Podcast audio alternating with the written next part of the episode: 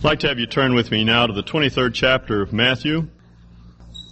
Dorothy Sayers wrote of the Lord Jesus that the people who hanged Jesus, never to do them justice, accused him of being a bore. On the contrary, they thought him too dynamic to be safe. It has been left for later generations to muffle that shattering personality and surround him with an atmosphere of tedium. We have very effectively pared the lion, the claws of the lion of Judah, certified him meek and mild, and recommended him as a fitting house pet for pale curates and pious old ladies. Now, if you're a pious lady, remember that I'm a pale curate, and uh, that helps to put things in perspective. But I think uh, Dorothy Sayers has made a point. Um, the Lord is, as as C.S. Lewis put it, not a tame lion. John in the book of Revelation refers to the wrath of the Lamb, which to me has always been a very interesting statement, interesting metaphor. Because uh, with the weak and the struggling, those that were hurting, he was always gentle. But uh, with those that were fraudulent and hypocritical or proud or arrogant, he could be uh, relentless. But uh, I think even this this apparent harshness was all part of the redemptive plan that the Lord had in mind. Because by, uh, by meeting hypocrisy head on, He could tear the mask away from people that were trying to pretend and expose them for what they really were so they could see themselves and change. And so when we see the Lord go on the attack this morning in this passage, it's not because He is really harsh or hard but uh, he's redemptive and loving. And though he's not talking directly to the Pharisees in this passage, he's talking over their heads to the disciples and the crowd.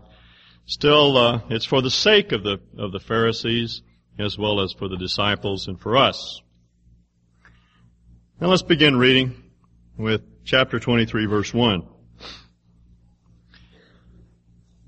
Then Jesus spoke to the multitudes and to his disciples, saying, The scribes and the Pharisees have seated themselves in the chair of Moses.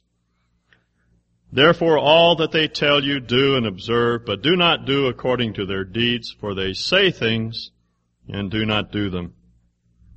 And they tie up heavy loads and lay them on men's shoulders, but they themselves are, un- are unwilling to move them with so much as a finger.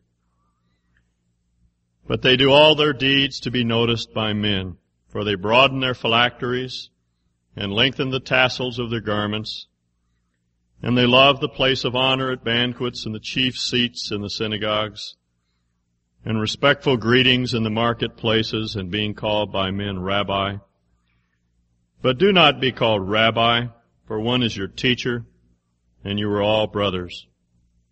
And do not call anyone on earth your father, for one is your father, he who is in heaven. And do not be called leaders, for one is your leader, that is Christ. But the greatest among you shall be your servant, and whoever exalts himself shall be humbled, and whoever humbles himself shall be exalted. You'll recall this was a day of controversy in the Lord's life. It began with the question of his authority, he had created the disturbance in the temple and they asked by what authority he did these things. And then there follows from that first accusation a series of attacks upon the Lord by various religious groups of that day. And uh, in each case the Lord meets these attacks graciously and and though he doesn't always directly answer their questions, he does really hit at the root of the questions that they raise. And then finally in chapter 23, the Lord himself goes on the attack. And uh, as we said, this was not because the Lord was was cruel or hard or harsh, but simply because he wanted to expose the Pharisees for what they really were, as well as to warn the, the multitudes who stood around him of the nature of, of Pharisaism. And that's really what we must learn from this passage, what Pharisaism is, and how to avoid it. I think uh, most of us that uh, have read the New Testament may come away with the erroneous impression that most people in Jesus' day were religious. Now, they were not. Uh, they were basically secular, just like modern man. They were concerned about uh, making enough money to keep the wolf away from the door and doing a little bit of hunting and fishing and bar hopping and they never darkened the door of a synagogue. They really didn't care. They had long since turned away from any sort of institutional religion. And uh, they were secular, unreligious, non-religious people. And it was this group that were attracted most by the Lord. It was this uh, class of people that that gathered around him and listened to him because though they weren't religious, they had a great hunger for spiritual things, and the Lord saw that. And that's why he described himself as the physician who goes not to tend the well, but uh, the sick. That's where physicians ought to be, where the need is, where people are sick. And that's where the Lord spent his time. And that's why he uh, gained the reputation of being the friend of sinners, because he he wanted to be with people who had the greatest need. There were uh, religious folks in those days. There were basically three groups of people who would be considered religious by the common people. There were the Essenes. These were um, a bunch of folks who had dropped out of the religious community and in Jerusalem and had gone off to the Dead Sea to live. And they founded a little Bible city along the shores of of uh, the Dead Sea. These were the people from whom we uh, got the Dead Sea Scrolls. But uh, they were basically in in reaction against the temple and the Jews and institutional religion, and people had pretty much written them off. They didn't have much effect on the religious world of their times. And then there were the Sadducees, whom we described as, as very much like modern day liberal theologians. They didn't believe in anything supernatural. They didn't accept the authority of the scriptures, except some of Moses' writings. They didn't believe in a resurrection. They didn't believe in angels or demons. They would be very much like modern day Unitarians, I would think. And most of the nobility in Jerusalem, if they were religious at all, were Sadducees.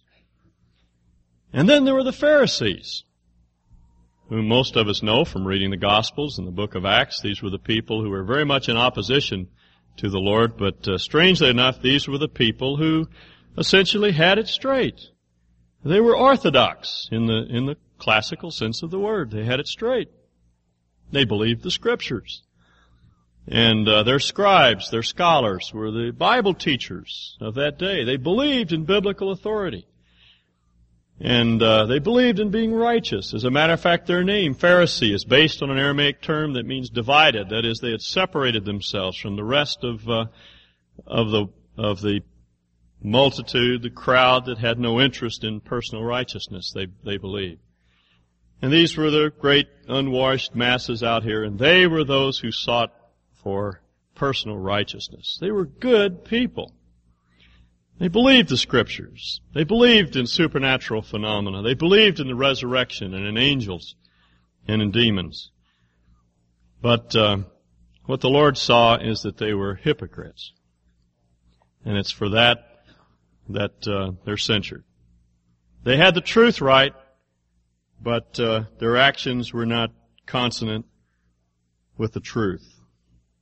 They didn't practice As Bob Dylan puts it, they were masters of the book and masters of the proposition, but uh, they had never really permitted the book to master them.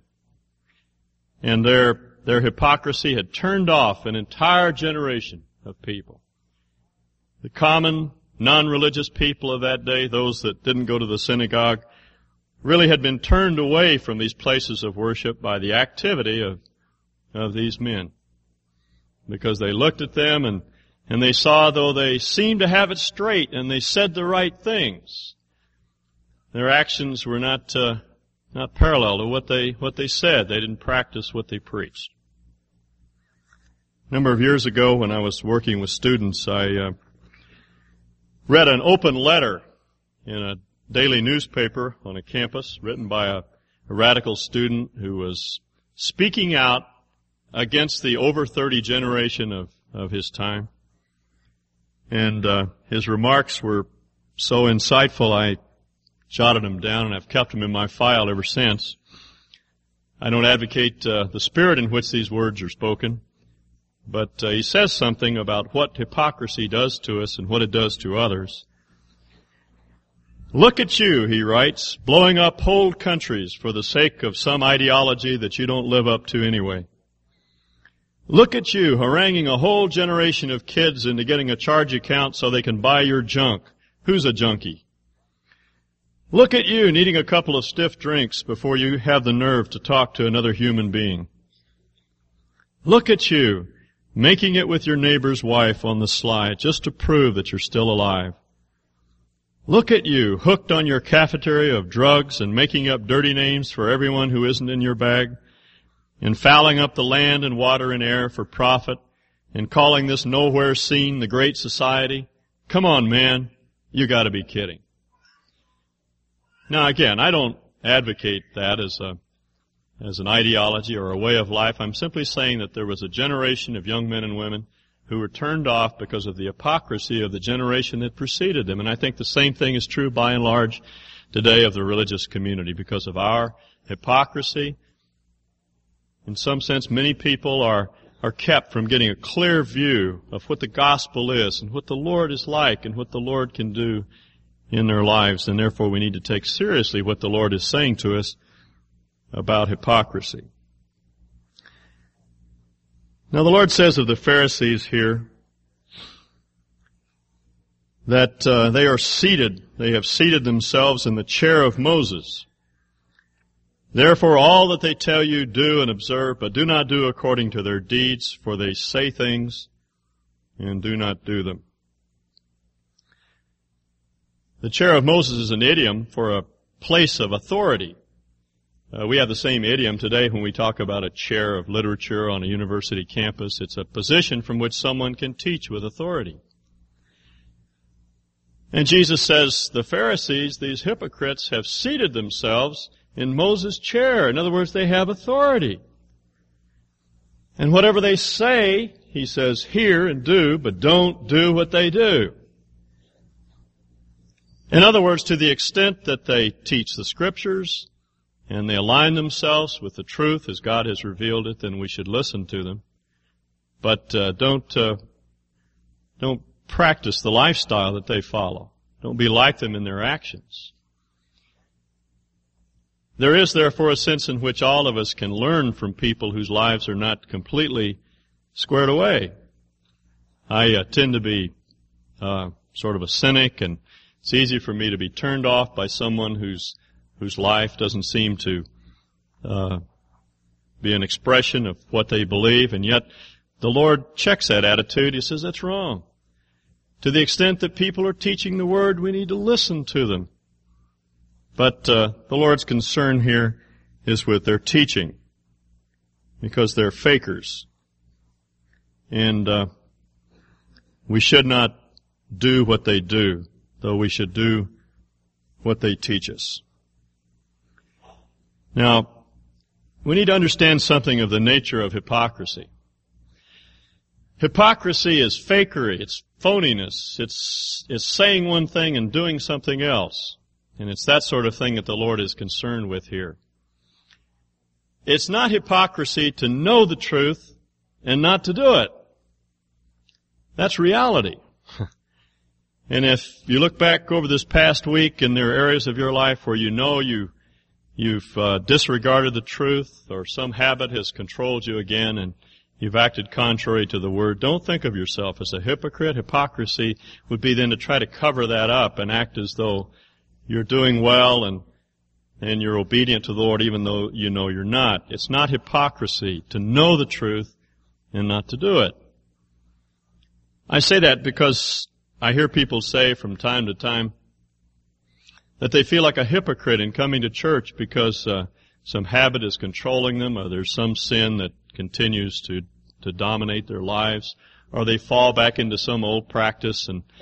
And they say they don't, they don't want to go to church because they feel uncomfortable. They feel hypocritical, but it's not hypocritical to go to church if you fail.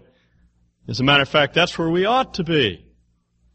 We're not a company of people who who have it made. We're a company of people who can't make it apart from the Lord and apart from each other. The very place we ought to be is right here, where we can support each other and encourage each other and minister to each other. Lay hold afresh of the Lord and, and His, His resources and go out of here understanding that He's adequate to enable us to try again to be what God has called us to be. Now the Lord says in verse 4 that the Pharisees tied up heavy loads and they placed them on men's shoulders, but they themselves were unwilling to move them with so much as a finger. As we've seen in our past studies, the Pharisees had a tendency to elaborate the law and to produce a command for each uh, situation. Every moral dilemma demanded a, a specific uh, command, an action, a practice, and they had 613 laws that uh, they had deduced from from the Old Testament. But uh, the situation didn't it didn't work. That way of handling moral issues never works because, in the first place, we can't uh, we can't remember the proper regulation for the specific occasion. And secondly, we know that just law keeping is impossible. If uh, re- we reduce our relationship to the Lord to a matter of law keeping, then it becomes deadening and uh, kills our nerve, demotivates us. Simply a matter of keeping rules rather than walking along with the Lord in fellowship with Him and relying upon His power. The approach of Scripture is to give broad, general commands and then teach us how to work out the implications of those commands as we walk along with, with the Lord. Therefore, when we try to reduce everything to just finding the right principle or the right command and applying it to specific situations, we discover it just doesn't work. But uh, it has another effect upon us. It makes us hard on others. We begin to, if we think of the Christian life in terms of keeping rules, then we start laying the law on others and placing impossible burdens and, and expectations, unrealistic expectations upon others. And when they don't measure up, then we judge them and criticize them instead of helping. And that's what the Pharisees were doing. They had reduced all of life to rules. And they placed these impossible demands upon people, and then they refused to even lift the burden with a, with a finger, as Jesus puts it. They didn't do anything redemptive and helpful. They simply imposed further burdens upon people. But uh, you see, we need to see first of all how the Lord deals with us. He doesn't accept us on the basis of keeping rules. He loves us just the way we are, and uh, He forgives us. And once we see that, how the Lord deals with us in grace, then we begin to become more gracious with others. Our expectations are not unrealistic. We realize that we fail as well. You see, if the Christian life is simply a matter of keeping rules, then we become hard and rigid and legalistic in our approach, but if we understand that it's lived by grace, that there is a forgiving Lord, and that everything we do grows out of our relationship with Him and our power for being godly men and women is derived from our walk with Him, then we become so much softer and tender toward other people, so much more gentle, loving, gracious, and forgiving. And instead of imposing burdens on others, we begin to bear one another's burdens and thus fulfill the law of Christ. When someone fails, we can say, I understand. I may not fail in that area, but I failed last night in another area. How can I help you? Let's pray together. Let's uh, look together to the Lord for His forgiveness and His strength to go on in, in obedience. You see, it completely changes our attitude toward one another. Someone has said that uh, Christians are the only ones who trample on their uh, fellow uh, soldiers on the way into battle. When a soldier falls, we don't step on him, we pick him up and we help him. And that's what it means to bear one another's burdens to deal with one another in, in forgiveness and in grace, understanding that we ourselves are in need of God's grace and forgiveness. And then Jesus says in verse 5, they do all their deeds to be noticed by men, for they broaden their phylacteries and lengthen the tassels of their garments. The uh, phylacteries were small leather uh, cases, little pouches that the Jews of Jesus' day wore on their forehead and on their upper left arm near their heart. It was a rather too literal application of the command in Scripture to write the word upon your head and upon your heart. And uh, they took that very literally, and they wrote the scripture on little pieces of papyrus and rolled it up, and they placed it in leather pouches on their forehead, representing the thoughts, and on the upper arm, representing the the heart.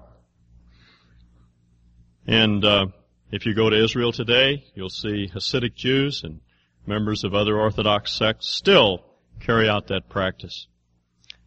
And then the tassels were uh, enjoined by the Old Testament as aids to memory. They had tassels on the bottom of their garments, and as they walked, they, the tassels would remind them of the law. They were aids to memory, and as such, they're very helpful. I do that sort of thing, put things around the house so I'll remember to do something or remember to act in a certain way. That sort of thing is useful. It's not wrong, and I don't even think the phylacteries as such were wrong. The point that Jesus is making is not that these little leather pouches were wrong, but that they broadened the borders of them and they lengthened their tassels in order to be noticed by men. That was the problem. They wanted people to see how pious they were. And we do the same sort of thing. Unfortunately, when we pray in public, not in a way that uh, that's designed to bear our heart before the Lord, but simply to impress others with our theological knowledge or our spiritual maturity, or we cite our experience in such a way that we uh, we play "Can you top this?" And we've had an experience that's greater than anyone else's experience, or we talk about our witnessing experiences, or whatever it may be, in such a way that we give the impression that that we've arrived at a certain level of of piety. Or we use cliches, uh, such as praise the Lord, or the Lord willing, over and over again, and they've long since uh, ceased to have any meaning for us, but we use them simply because of the impression that we want to leave behind. Or we, when we speak about spiritual things, we use a, a particular kind of voice, a low, solemn voice, or a holy whine, in order to talk about about spiritual things. And uh, it's done so people will see us and notice us and feel that we've arrived at a certain level of maturity, and it's not real. It's phony. It's unnatural.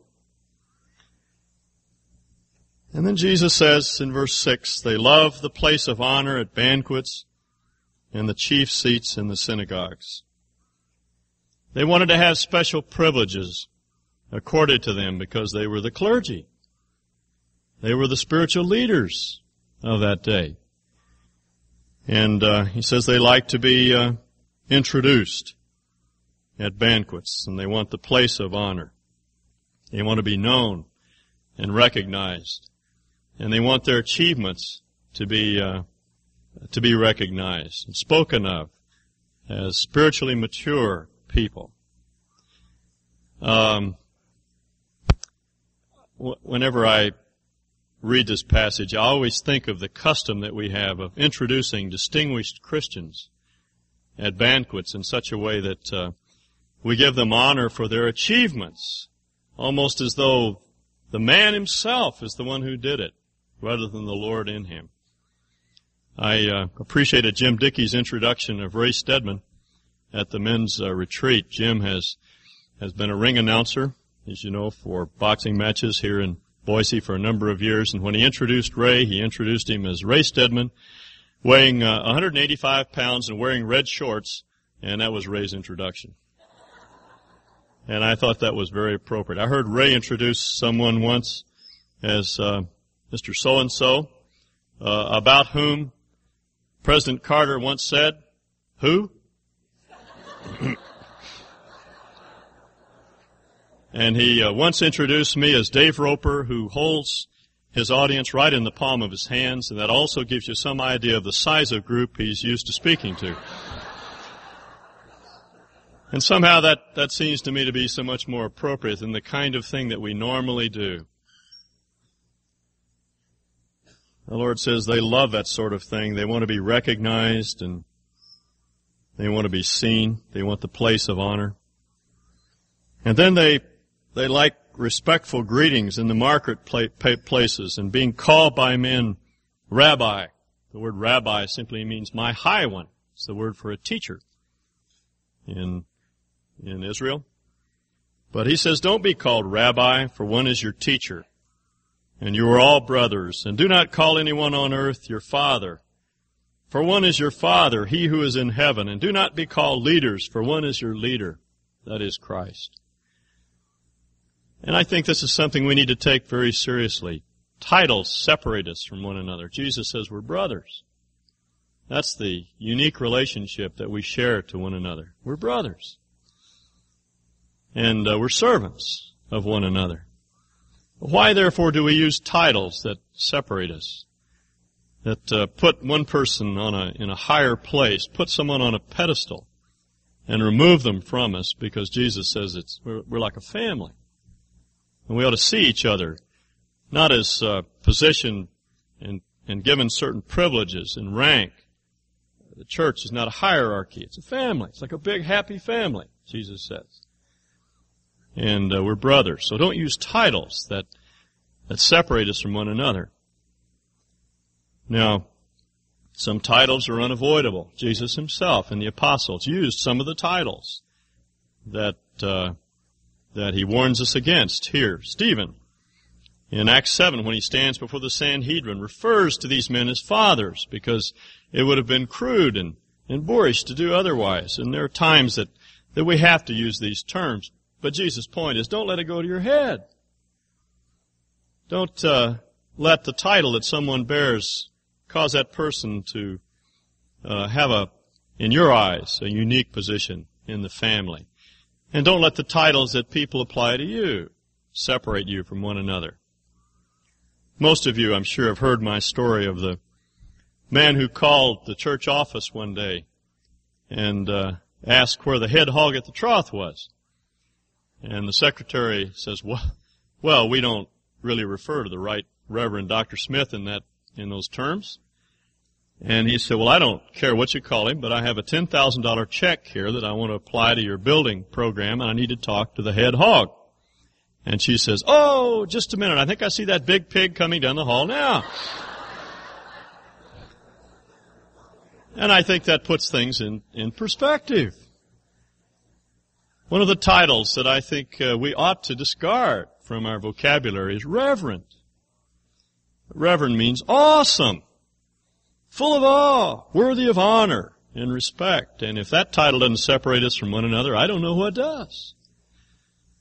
Jesus says, don't use titles in such a way that they cause a division within the body of Christ. Because you're a, you're a family. You have one leader. You have one father. And the perspective that you ought to maintain is that you're all brothers and servants of one another. You ought to see one another as brothers and see yourself as a servant. And that, Jesus says, is the mark of reality. If we've got it straight, if our life accords with the truth and we're living openly and honestly before others, then the mark of our life as a body will be that we see each other as brothers. Not a hierarchy, but a family and we'll serve one another. And it's the Lord who sets the pace. He said, I am come not to be ministered to, but to minister. And to give his life, give my life a ransom for sin. And he just, he came to serve, and it's revealed in his actions. On the last night uh, of his life, just hours before he went to the cross, he and the disciples gathered in the upper room, and uh, it was the custom in those days for a servant to wash feet.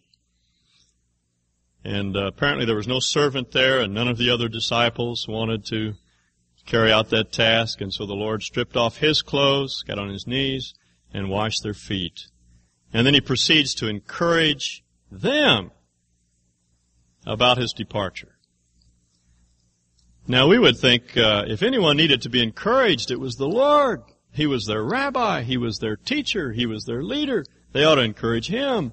And he turns it around and he encourages them and he washes their feet and he provides for their physical needs as well as their spiritual needs. And Jesus says that's the way it has to be.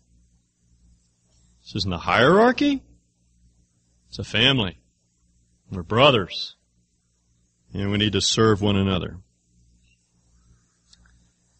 And so if you are here this morning and you feel unnoticed, perhaps uh, in months or years past you had a place, a responsible position here within our body and for one reason or another you're not any longer engaged in that task and you're beginning to feel that you've been passed over, then uh, you need to recognize that you have a place right where you are to begin serving the people around you, the people that have needs closest to you. I uh, some time ago I ran across this little poem that I thought expressed this very well. Father, where shall I work today? And my love flowed warm and free. Then he pointed me out a tiny spot and said, tend that for me. I answered quickly, oh no, not that. Why no one would ever see, no matter how well my work was done. Not that little place for me. And the word he spoke, it was not stern. He answered me tenderly. Ah, little one, search that heart of thine. Are you working for them or for me? Nazareth was a little place, and so was Galilee. And you see, that's, that's the pattern that our Lord laid down for us. He didn't uh, hang up a big shingle on the front of his uh, residence and say Messiah here and, and uh, start attracting attention to himself. Uh, as Isaiah puts it, he didn't cry aloud in the streets. He didn't run roughshod over people. He wasn't noisy. He just quietly went about serving the needs of people around him. And that's the pattern of our life as well. Or perhaps you're a young man or woman here and, and you, you're sort of stressed by the inconsistencies you see in your parents and they're asking you to do things that, that you don't think are right. Well, the place to begin to serve is right there in your home. Did it ever occur to you that if any young man or woman ever knew more than its parent, than his parents, it was the Lord? And yet, he submitted to them. He did what they asked. And he served them in practical, helpful ways. We don't know what he did, but we know that when he was baptized at 30 years of age, the father could say, this is my beloved son in whom I am well pleased. He did it right. He got it straight. He didn't preach any messages as far as we know. He didn't do any miracles. He just quietly served in his home, did what he was asked to do, submitted to his parents. Or perhaps you've been set aside by illness or a young child in the family and you're not able to do some of the things that you've been longing to do, then you can begin right where you are in your home, serving your children and serving your husband and asking God to bring people into your life that you can minister to, a brother or sister who, who's hurting, who has a need. And uh, you don't have to have it all together. Uh, we're all uh, under construction. We all, we all struggle. Uh, we have to realize that. We're all in this together. And everyone has needs. So, uh, if you're not right where you want to be spiritually, don't let that intimidate you. Because you still can be used. What turns people off is not our failure, but our hypocrisy. It's the phoniness in our lives the uh, sham, the make believe, the veils, the attempt to try to hide and, and be something that we're not. When we're real and genuine, people are drawn to us. When I was at the Firs some years ago and uh, a woman came up after one of the meetings and she's, she's the wife of a prominent businessman in, in the Pacific Northwest. She speaks all over that area with Christian Women's Club, clubs. And uh, she told me about an experience she had had the, just the week before. She got into a fight with her husband. And uh, she really got angry. In fact, uh, as he walked out the door, she yelled at him and he just ignored her and got in his car and it made her so mad she went in the kitchen and she started slamming cabinets. She started at one end of the kitchen and she slammed every cabinet in the kitchen and was just swearing at the top of her lungs the whole time she was doing it. Just irate. And as she walked by the screen door, she looked out, it was a summer day, and the door was open, and there stood her neighbor with a cup of sugar in her hand. Her non-Christian neighbor. And she had been sharing the gospel with this woman for, uh, for some time. And now she was returning a cup of sugar that, that she had borrowed. Now you or I would probably try to fake it some way, you know, and pretend it was the radio that was on or, but, uh, she, she was so chagrined and she looked at her neighbor and she just laughed. She said, come on in. She said, what you have seen is a demonstration of what I am like apart from Jesus Christ. She said, when I leave him out of my life, that's the kind of person I become. And uh, that's why I need a Lord. Because I, I don't have the strength to put up with my husband apart from, from the Lord Jesus. And she led her neighbor to Christ over a cup of coffee. Now you see, that's the sort of thing we're talking about. The world today is looking for real people. ordinary people. Who, who do extraordinary things because of God in them. And I think what we must learn from this passage is to avoid the fakery and the sham that so easily comes to us. And let's just be real and natural and down to earth, filled with, with the Lord and dwelt by Him, counting upon Him, but just ourselves. The world's really looking for that today, and I think that's going to speak louder to the world than anything we can be. The Lord's not really impressed by razzle dazzle, but they're impressed by lives that are real and genuine. And that's what God has called us to be. Let's pray. Father, all of us um, struggle with, fight the tendency to let our guard down and let people see us as we really are. And uh, we know our, that that tendency is there. It's very real. And we ask you to make us natural be ourselves and uh, be what we are because of you and your power. Be willing to admit that we're very much in need of your grace and forgiveness and your strength. Teach us to be tender and forgiving toward people that fail. Deliver us from our critical, judgmental spirit toward those who don't measure up to our standards. Remind us, Lord, of how how far short we fall from your standards. And give us a, a love for each other and a servant's heart, an attitude to reach out to people in need and bear one another's burdens and look for people that are hurting and needy and, and serve them in practical, concrete ways. And make of us a body of believers who go through the world as a loving family and attract others into this family because of their longing for that sort of, that sort of acceptance. We thank you that you're the one who makes it all possible. In Jesus' name. Amen.